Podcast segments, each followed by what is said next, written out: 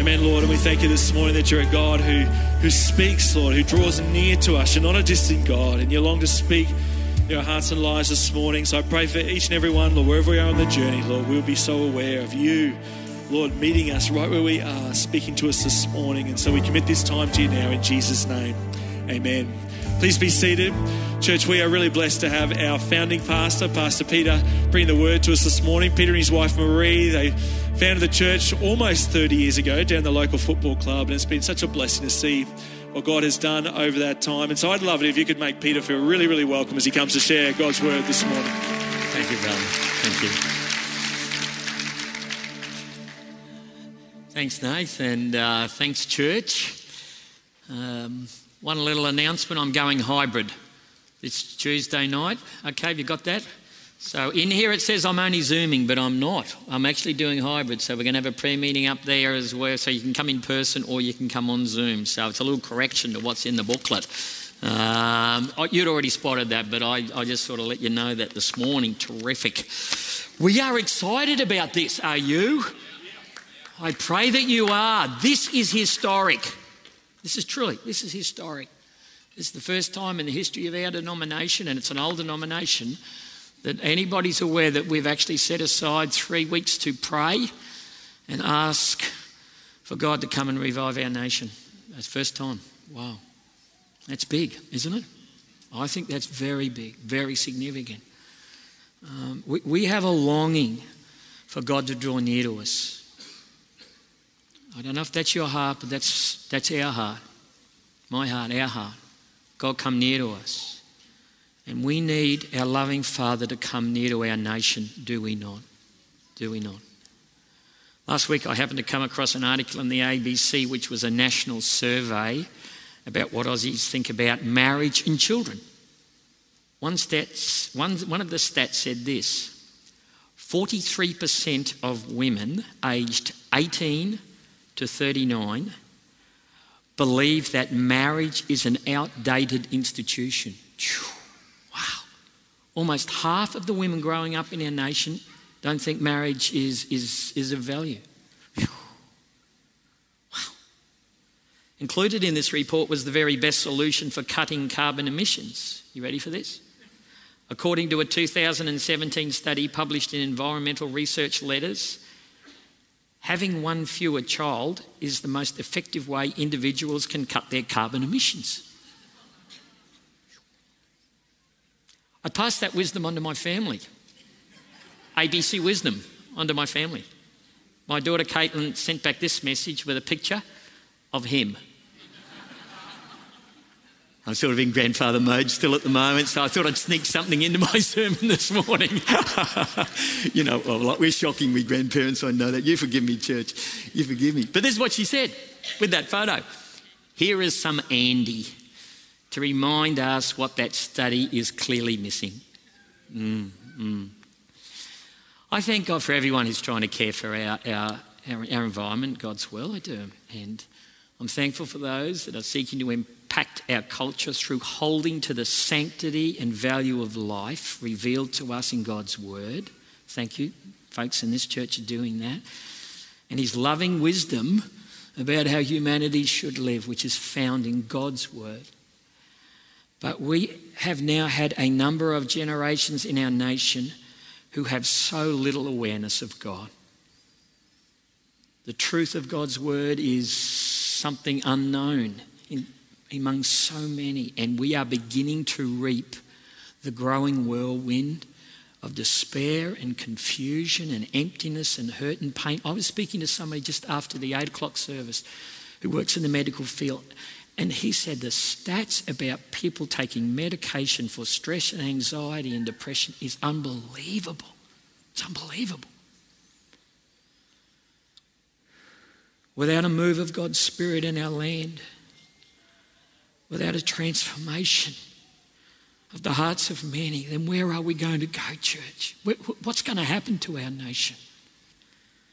We need a move of God's Spirit here and in the nations of our world, which is what, why this series and, and this season is so important.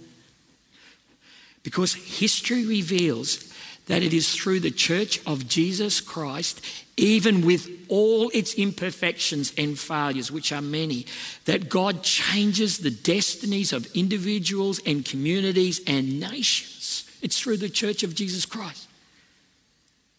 We see it at various times and places throughout Scripture, and we see it throughout the history of the church, where, where the Holy Spirit brings this remarkable um, increase in the spiritual life of a group of God's people. It's where there becomes this awesome awareness of, of, of God's presence and intensity in, in prayer and praise, a, a conviction of sin, a desire for holiness and an unusual effectiveness in evangelism leading to the salvation of many unbelievers.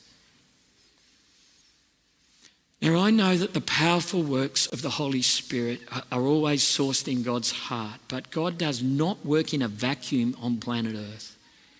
He has chosen to work in and through people who are receptive and responsive to His word who are spiritually awake, who are crying out for the things that burdens God's heart. And is God burdened for our nation?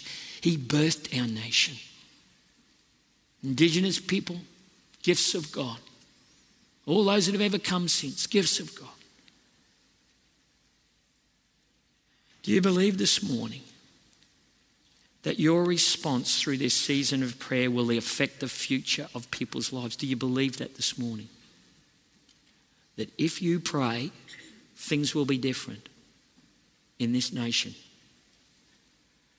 That's what the scriptures show. That's what church history shows. What the history of this church reveals. Just last week, I was, I was reminded of two of the earliest renewals of faith in this church. They occurred back in the Aspley Hornets football days, down in the early mid 90s, it was. One was Paul Rattray. He was not walking with God.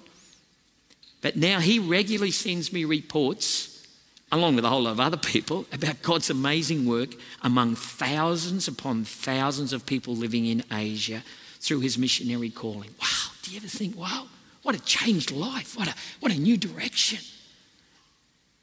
Many of you may not know that Pastor Martin Luke, who leads at the Grove and the church that we planted, I remember on a Sunday just like this. He knelt down in that football club on the floor that was there and said, I, I give my life afresh to God. Wow. I went to the opening of the Grove, the Grove Church last week, the new building in that community, and, and heard just a couple of the stories, the wonderful stories of what God's doing in that community. Don't you think that's a changed direction, impacting lives? This is what happens when God's people pray. Destinies are changed, communities are changed. So, what are our responsibilities, God's people? You know, what's our part in this reviving work of God's Spirit? What will mark the lives of those in Jesus' church through whom God can pour out His Holy Spirit? What will mark us? Are you ready? This is what I want to share with you this morning. And these things are things that have impacted my own heart. I'm actually preaching on my own experience here this morning. I want to share these things with you. First passage I want to consider is Ephesians 5 8 to 11. It says this For you were once darkness, but now you are light in the Lord. Live as children of light. For the fruit of the light consists in all goodness, righteousness, and truth. And find out what pleases the Lord. Have nothing to do with the fruitless deeds of darkness, but rather expose them. The decision that we made when we first asked Jesus to set us free from the darkness of sin by, by humbly coming to Him and asking for His forgiveness is not just a one up decision that we do back there and then it's all fixed. We are welcomed into the family of God, but then begins the journey for us to become that all God wants us to be. And we make decisions every day and every year of our lives about whether we are going to fight the darkness. Your life becomes centered now in finding out what pleases God as you, as you listen to the truth of His Word and, and how God calls us to live. you come to understand that the call to have nothing to do with the fruitless deeds of darkness is not a call to live some um, restricted, legalistic, boring life, but rather it's a call to live the holy life. The most satisfying and abundant life that anyone on planet Earth can ever know. The one that God intended for us from the very beginning. It's living in Him and it's living with Him. It's enjoying the, the energized, spirit energized, and fruitful life. Now that sounds terrific, doesn't it? And it is. It is. But the darkness is insidious, is it not? And our earthly flesh, it is still so prone to, to resonate with all our selfish desires, our lusts, our laziness, our indulgences, our, our jealousies, our, our greed, our idols, our pride, our hatred, our rudeness. It's a long list, isn't it? It is a long list. There's a lot to deal with in our lives. And every single person in this room here this morning, and every single person listening online now, is caught up in this battle. We all are, folks. As God sets out to complete the good work that He began when we first came to faith and trust in Him.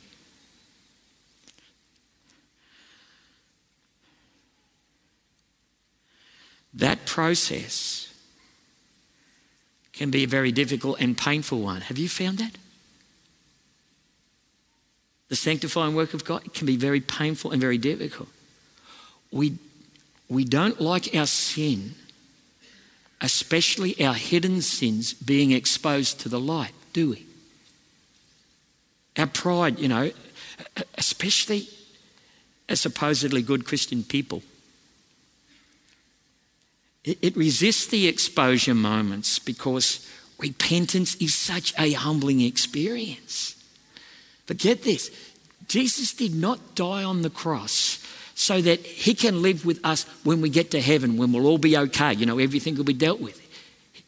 He died on the cross so that he can live with us right now, right now, on planet Earth, with us. And that's why he shines, you see, because he wants an intimacy with us, a really deep, growing intimacy. This is right through to the end of our lives.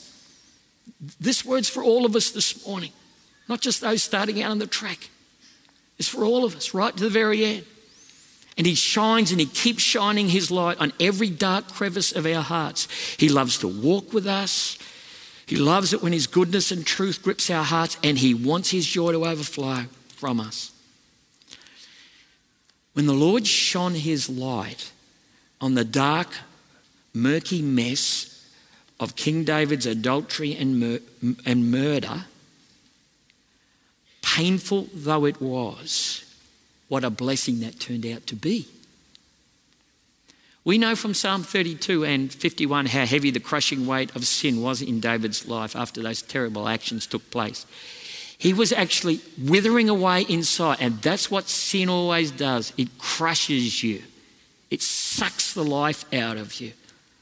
Psalm 32, 3, 4. When I, when I kept silent, my bones wasted away through my groaning all day long.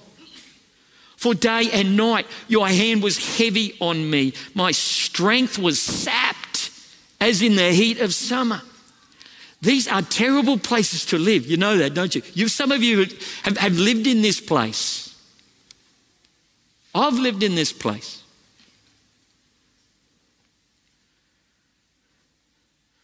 But our pride, making out that we're okay, ignoring the voice of the Holy Spirit, not being willing, willing to face the pain of addressing our sin, it actually makes us spiritually sick. It puts a cloud on us, does it not? And as well as being spiritually sick, it can so often make us emotionally sick and physically sick as well. King David got it right for all of us when he said this in Psalm 51 Surely I was sinful at birth, sinful from the time my mother conceived me. Who is without sin here this morning? Who of us are? How could David be the man and how could David be the, the king that God had called him to be if he remained in that state? How, how could he accomplish the things God had for him? And I know there were consequences, but this is to do with this man's heart. It was a crushing, it was a deadening year in King David's life as he justified, as he excused, as he, whatever he did to forget the things that had taken place. But when God confronted him through his pastor Nathan, I love that brother. You listen to our brother as he preaches here. You listen to our brother. He's a pastor to us, he loves us. He loves us. So when Pastor Nathan confronted David, rather than ignoring or excusing his sin anymore, he said these words I have sinned against the Lord. And what an incredible difference those words made as all his dark guilt was swallowed up in the light of God's mercy and forgiveness. It was such a transformation and change comes, came to this man's heart. His terrible stains, and they were terrible, they were washed away. He, he felt clean within, clean within. His crushed bones, they began to rejoice. That hadn't happened for a long time for this man. He knew afresh the joy of his salvation and his mouth was filled afresh with praise to God. That, that's what the forgiven hearts do, church. That, that's what enables us to pour our worship out this morning because the junk's been dealt with. I think the illustration my brother John uses in day three of our devotional guide, make sure you got this one. Make sure you got it. Share with us and read with us over these three weeks. It, it explains so well how liberating confession of sin is to a man or a woman's soul. It's a bit of a graphic illustration, I know, but I'll share a little bit with you. You can get the full thing in the, in, in the, on the devotion this week. For those like my brother, and I'm one of these two as well, who prefer not to be physically sick, who don't like chucking up, that's what I'm really saying, And, and you know, there's something wrong inside, and you know, oh man, it's, it's a bad feel. It's a bad feel. But we don't want to go through the process of, you know what, do you? I'm, I'm holding the details to some degree. You can think about them. But when, yeah, but when you finally get to the point where what needs to be expelled is expelled, uncomfortable though that part is, and it's pretty humbling, you're normally on the floor or near a toilet bowl somewhere or other or whatever. But what a relief it is when it comes up. Have you found that? That's what I have found. What a blessing. Oh, praise God, we finally got rid of that. You hope that it had done, there's no more to come, of course, which we sometimes have to do, but that's relief. What marks people and communities who are spiritually ready for revival is that people want above all else to get sin out of their lives. And they humbly and very courageously embrace the mercy and the grace of God. And it is so liberating and it's so freeing. If, if you're caught in that place this morning, if your bones are crushed, spiritually speaking, then Jesus calls you this morning come, come. Know the freedom that's found in Jesus. Hearts made right. That's a community you know that's ready for the work of the Holy Spirit in great measure. Second passage comes from Genesis 45. It says this, verse 4. Then Joseph said to his brothers, Come close to me. When they had done so, he said, I am your brother Joseph, the one who sold, the one you sold into Egypt. And now do not be distressed and do not be angry with yourselves for selling me here. Because it was to save lives that God sent me ahead of you. Then he threw his arms around his brother Benjamin and wept. And Benjamin embraced him, weeping. And he kissed all his brothers, all of them, and wept over them. Afterward, his brothers talked with him. Those who are ready for revival are people who have kissed those who have wronged them. Did you hear that? Kissed those who have wronged them. Joseph had every good reason to exact his revenge for the actions of his brother. Even though it was a long time ago, I know that. But he had every reason to. But rather than hatred and violence, this family ended up what? They ended up crying over one another. It's an incredible picture. Crying over one another and reveling in the mercy and the grace and the provision of God out of all those broken circumstances. It is the forgiveness and the kindness of God to us that, that enables the very Spirit of Christ Himself to enable us to forgive those who have wounded us and to engage in the acts which bless them. Bless them. This is the essence of the Christian faith, isn't it not? That we're enabled to do this because of Jesus and what He has done for us. Colossians 3. Therefore, as God's chosen people, holy, Hear this. This is us this morning. Holy and dearly loved. Clothe yourselves with compassion, kindness, humility, gentleness, and patience. Bear with each other and forgive one another. If any of you has a grievance against someone, forgive as the Lord forgave you. Satan the deceiver, do you know how much energy he spends? How much effort he puts with all his demonic hordes into creating hurt in our sin racked world? Do you know how much effort he puts into that? That's his life purpose. Wreck people's lives. And he's very successful, actually. Wounds and grievances and breakdowns, they litter the world and they litter the church, do they not? Do they not? They actually litter our world. It's not all that difficult actually to discern the injured. There's a sort of a sense you become aware of something. And this, I'm talking to Christians here. Even when we go through the usual routines of Christian life and we you know, we pray the prayers when, when you know, we have to pray the prayers and, and we say the right words. We might even smile when it's appropriate. But there is actually a loss of Jesus' joy and his life. And, and there is no overflow to others. Not when they've got a wounded heart. There's no, there's no overflow to others. But Jesus, here there's someone this morning. Jesus is greater than our injuries.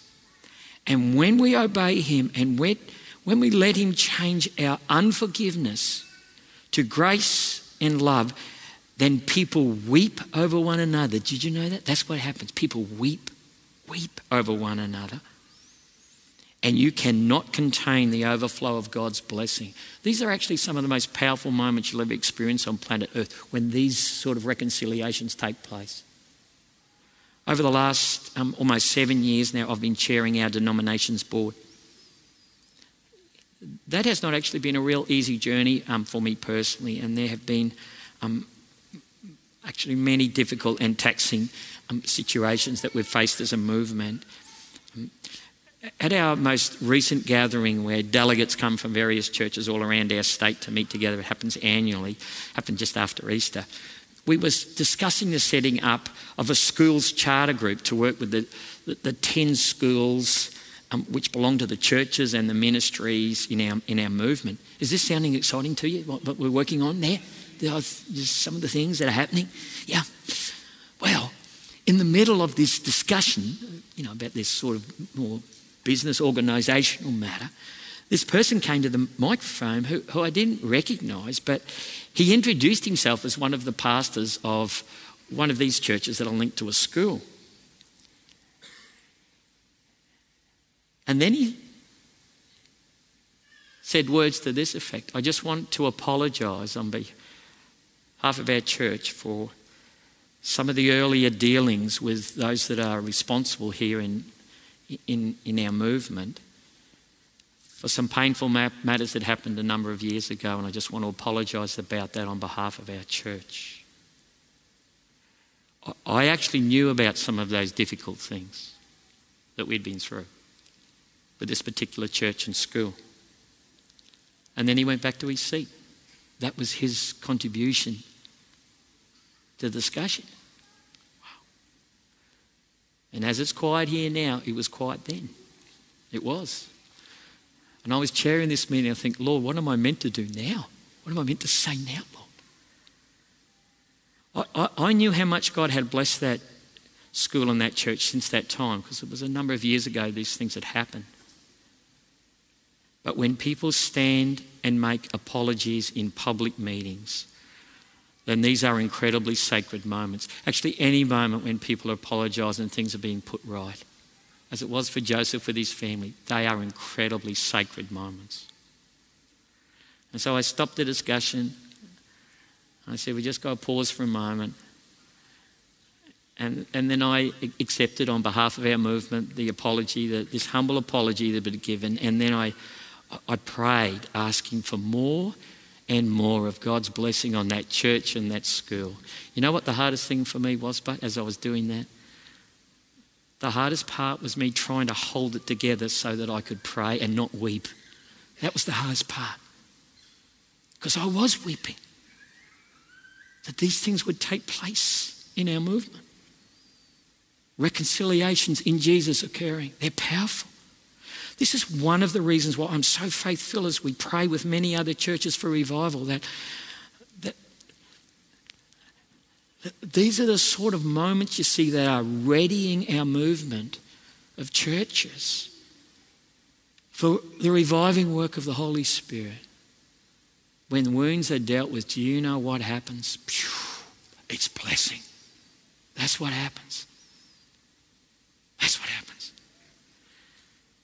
Our oneness, our unity, our love for each other in Jesus it, really does cover all our wounds and pains. And when that happens, Satan is cast down, folks. That's what happens.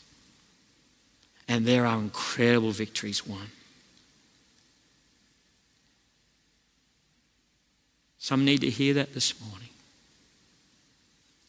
These are precious truths from God. The third passage that I want to read comes from Revelation 3. I come to this one humbly too as well. I'm not here to bash anybody here this morning. I'm here to call us into the greatness of what God wants to do as He deals with sin in our lives. It says this to the angel of the church in Laodicea, write, These are the words of the Amen, the faithful and true witness, the ruler of God's creation. That's Jesus. I know your deeds, that you are neither cold nor hot. I wish you were either one or the other. So, because you are lukewarm, neither hot nor cold, I'm about to spit you out of my mouth.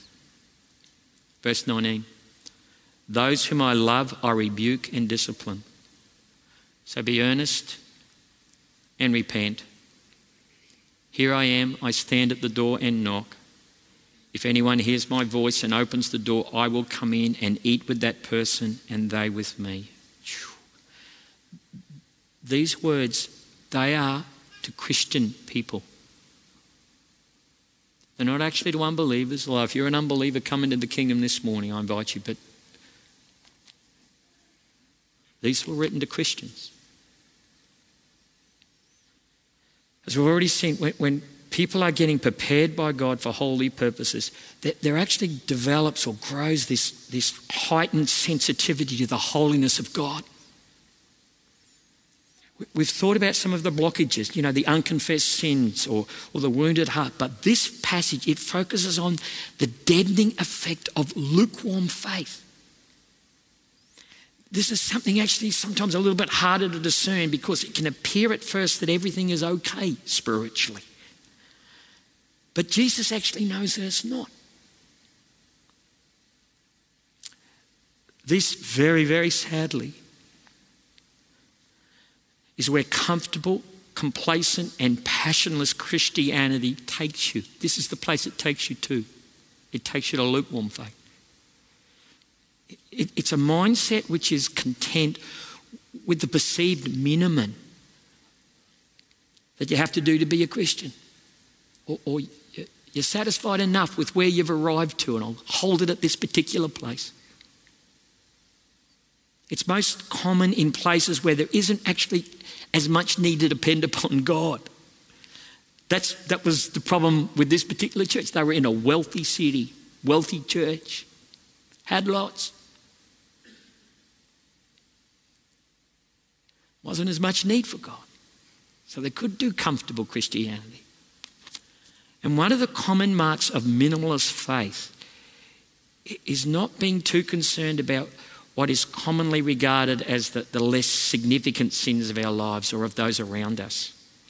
There's an interesting word that Jesus used in Revelation 2:20 when he was addressing another one of these churches in this region, region of Asia. Nevertheless, I have this against you. You tolerate that woman Jezebel who calls herself a prophetess, who leads my servants into sexual immorality and the eating of food sacrificed to idol. In the revivals of the Bible, and everyone ever since, the notion, the notion of tolerating sin is burnt up in the purifying fire of the Holy Spirit. It's burnt up. That's not good enough. That's not how we live. It's the things that we regard as being not too bad that they take our take the edge off our passion for God. You know this. I know this. They take the passion, the edge off our passion. And they can often take the edge off the passion of others around us too. And then drift begins. Drift. This is how the NLT translates Jesus' words 219. I correct and discipline everyone I love. So be diligent. Be diligent and turn from your indifference. From your indifference. In a heart that's ready for revival, a church that's ready for revival, that there just keeps welling up this, this growing, passionate commitment to let the Spirit of Jesus transform every, every single area of our lives. It, it, it's not that that's okay that something can be tolerated. Um, it, it doesn't really matter that I could be indifferent to that part. No, no, no. That part becomes critically important as Jesus shines his light on that. As he shines his light this morning, and this is what he says. Remember that this is to lukewarm Christians. Here I am. I'm standing at the door, knocking this, this very morning. It'll be for someone I know. Knocking. You know why he's knocking? Because he wants to come in and eat with you and you with him. You know what I mean? To enjoy intimate fellowship and relationship with Jesus. Intimate. Not just tick the box, I've got Jesus, but, but to actually live with him. And the joy and the holiness and the energy and all the things that flow from him. Hear that, someone. Maybe all of us this morning maybe all of us this morning. The final passage that I want to read to you, and this is in a, a different focus to the ones that I've just shared with you, but it comes from Isaiah 62 6 and 7. These verses come in the context of prophecies about the coming of the Messiah who would establish God's people. Listen, I have posted watchmen on your walls, Jerusalem. They will never be silent day or night. You who call on the Lord, give yourselves no rest and give him no rest, speaking about God, till he establishes Jerusalem and makes her the praise of the earth. In ancient times, watchmen on the city walls used to warn if the enemy was coming to attack or to herald the approach of someone with good news. The most important responsibility of the watchmen was what? Not to fall asleep. And they often cry out that the purpose of their crying out was to show that they were awake and they were on duty. Here in Isaiah, the purpose of these watchmen and watchwomen was to cry out to God until he brought to fulfillment the things that he had promised. Give yourselves no rest and give God no rest till he establishes Jerusalem. The reason that these spiritual watchmen and women are not are, crying out is not because God has forgotten his promises or he's too busy with other things, so he needs, you know, people to cry out and say, God, listen to this. No, no, no. The reason to pray persistently is because when you're privileged to see what God is planning to do, then it is only right to ask fervently for those things to come to pass. Isn't that, doesn't that make sense? God's revealed his plan. Well, let's pray into that. We want what God wants, don't we? If you fall asleep, you lose interest, then you'll miss out on what God is planning to do. The messianic prophecies that Isaiah spoke of in this passage, they were not forgotten by the godly, you know. 700 years flicked by, and there were still people believing these promises and waiting expectantly for the coming of Jesus. One of whom was a righteous and devout man called Simeon. This is what we read. There was a woman too, Anna, that we know of as well, just a couple of the ones that are mentioned in the Bible. This is what we read. At his dedication, Jesus' dedication, he took Jesus in his arms and prayed, Sovereign Lord, as you have promised, you may now dismiss your servant in peace. There was a promise he had given this man. He's not going to die until he's seen the Messiah. Well, there he is. For my eyes have seen your salvation. He was waiting for the coming of the Messiah. And that is what the godly always do. They're alert, they're awake, as our series says. They don't forget the promises of God. They don't fall asleep. Rather, they hear them and they, and they pray them. And they keep praying them until God brings them to fulfillment. We've been given many promises by God over the, over the years, but one of the, the big ones is that God will bring revival to this area. And not just to this area, far beyond this area. I know that. That particular promise came to us um, in 1994, actually, through someone who's been singing on stage here, actually, because she met someone in the hospital where she was having a baby, and this woman spoke about um, living in our community here. Her grandfather had a property here, and she was on the back steps, and she heard an audible voice from heaven say, I'm going to bring revival to this area. And in that chance meeting, as a birth, uh, as a baby was born in 1994, that story was related to us. Wow. And we believe with faith uniquely given. God's going pour His Spirit out, bring revival. I've often shared that story here. But what I have never shared from this place is when I've questioned whether that promise of revival was indeed something that we had received from God. So I've got three of my journal entries to share with you this morning. The first one occurred in 10th of June 2006, 15 years ago. That's why journals are great. You can go back a long way sometimes, can't you? This is what I, I wrote in my journal on this occasion.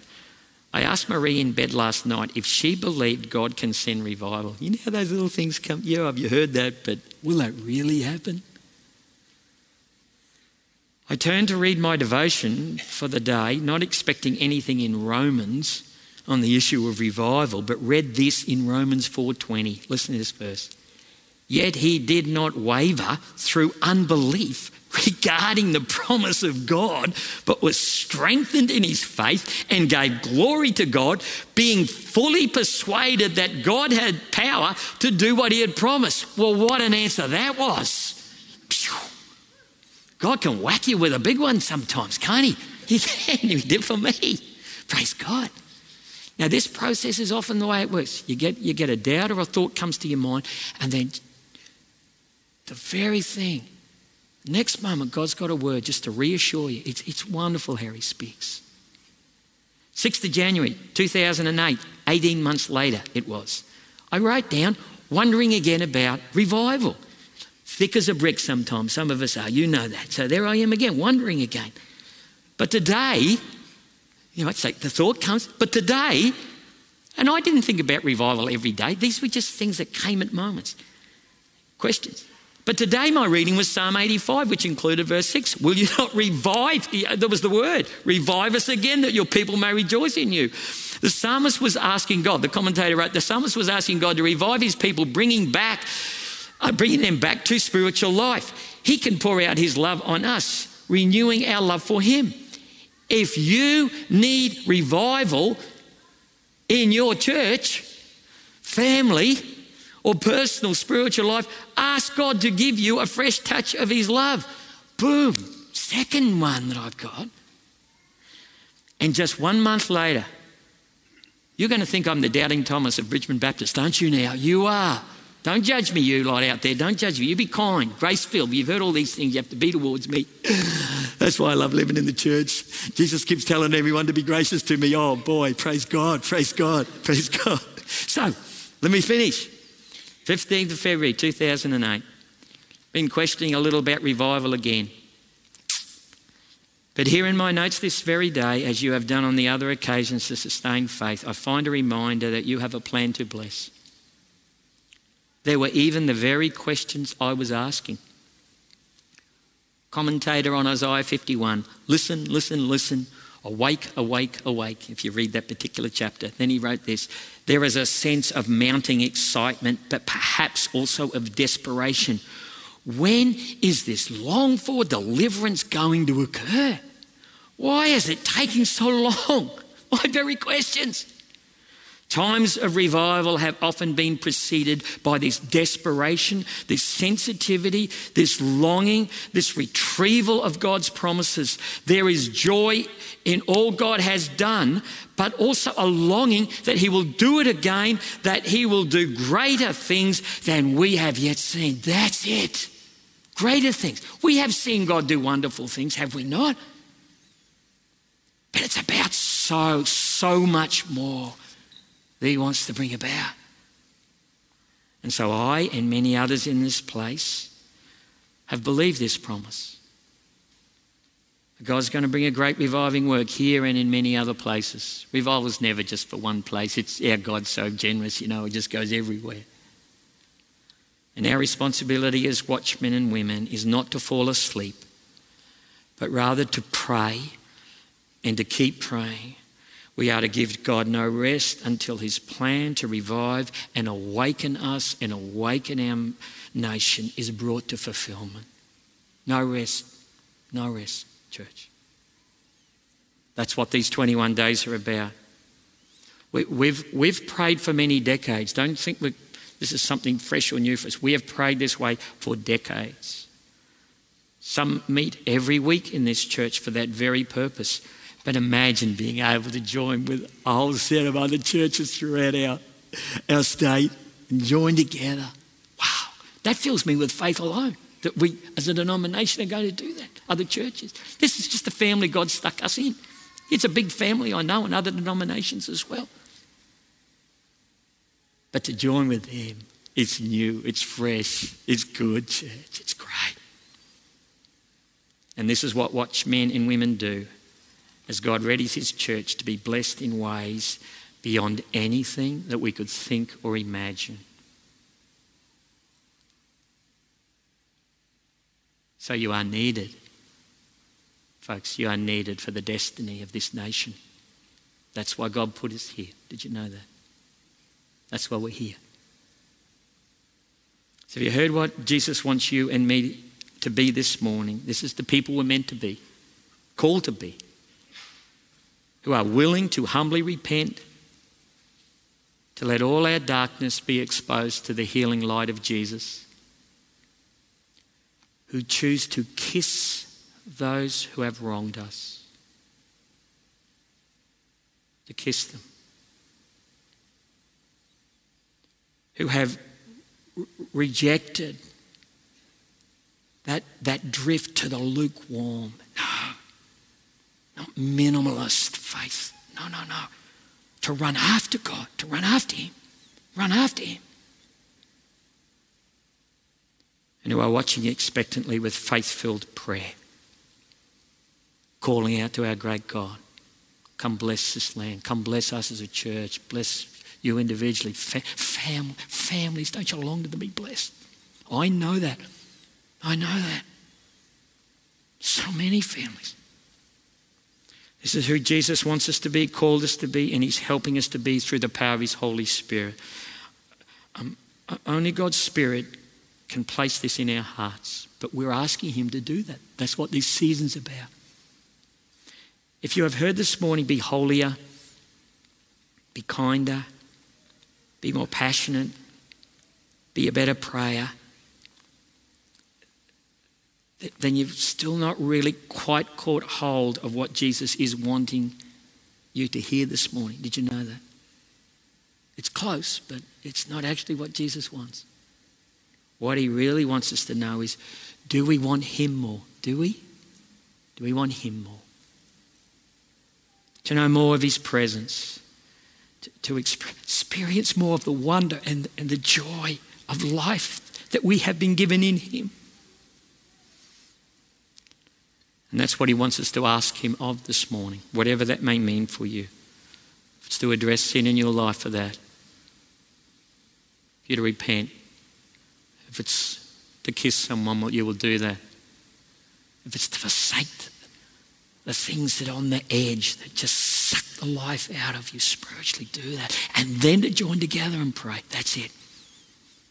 That's the word of Jesus to us this morning. That's the Holy Spirit coming and sharing his life with us this morning. So we're ready to pray. Come, let's do that together.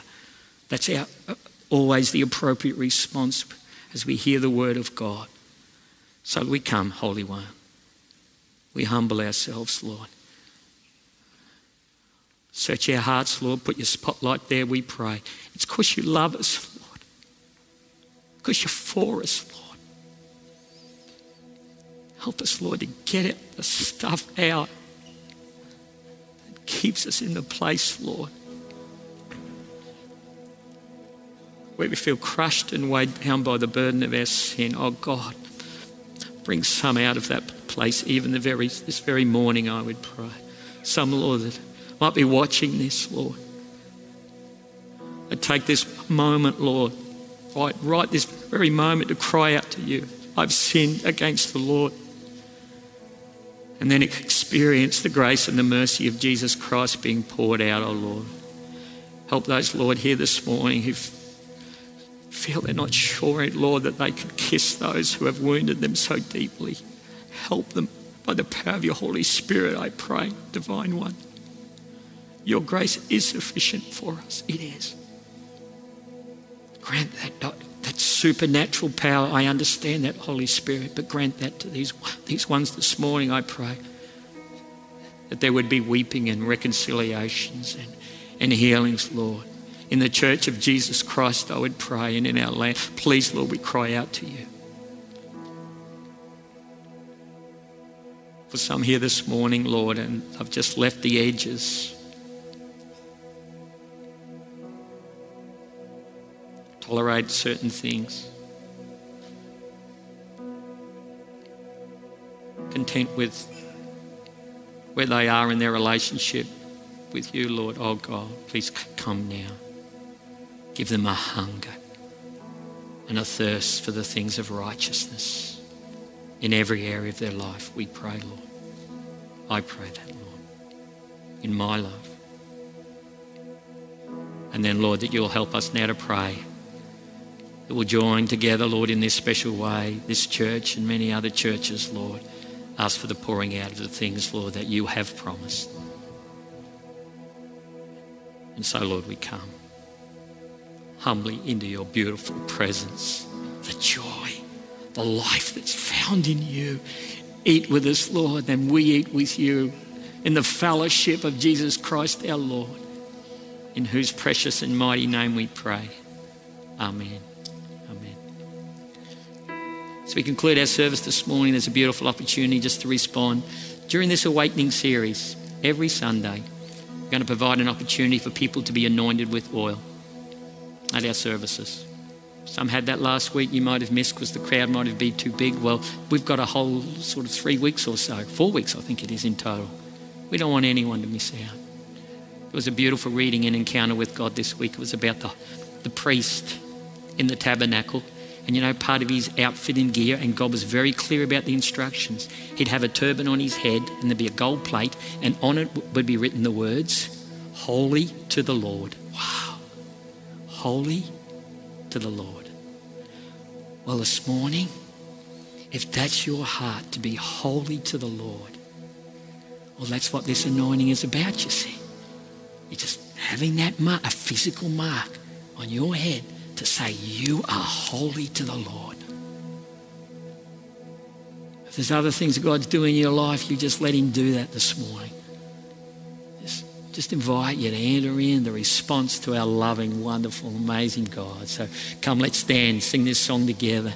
Enjoy the mercy of God, His love, His ministry here. You just come as you want to in this song and be so welcome. Some of our pastors and prayer team will be down here ready to anoint you. God bless you.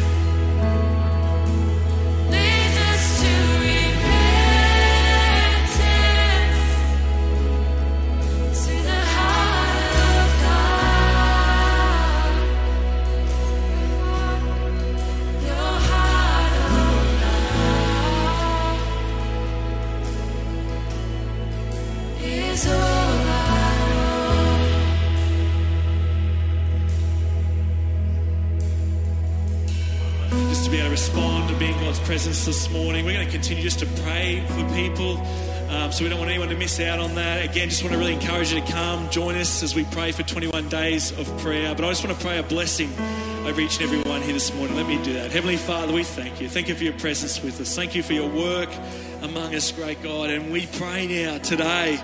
Oh, Lord, we ask for your blessing over all the churches as we gather together and pray. And Lord, please, please come. Move mightily, Lord, in our own lives, in your church, Lord, we pray. In our community that needs you desperately, we ask, pour out your spirit.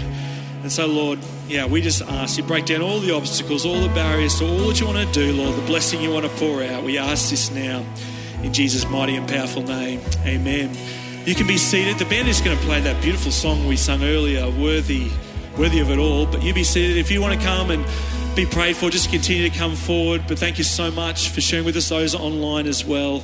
But do feel free just to continue to come forward and be prayed for this morning. God bless.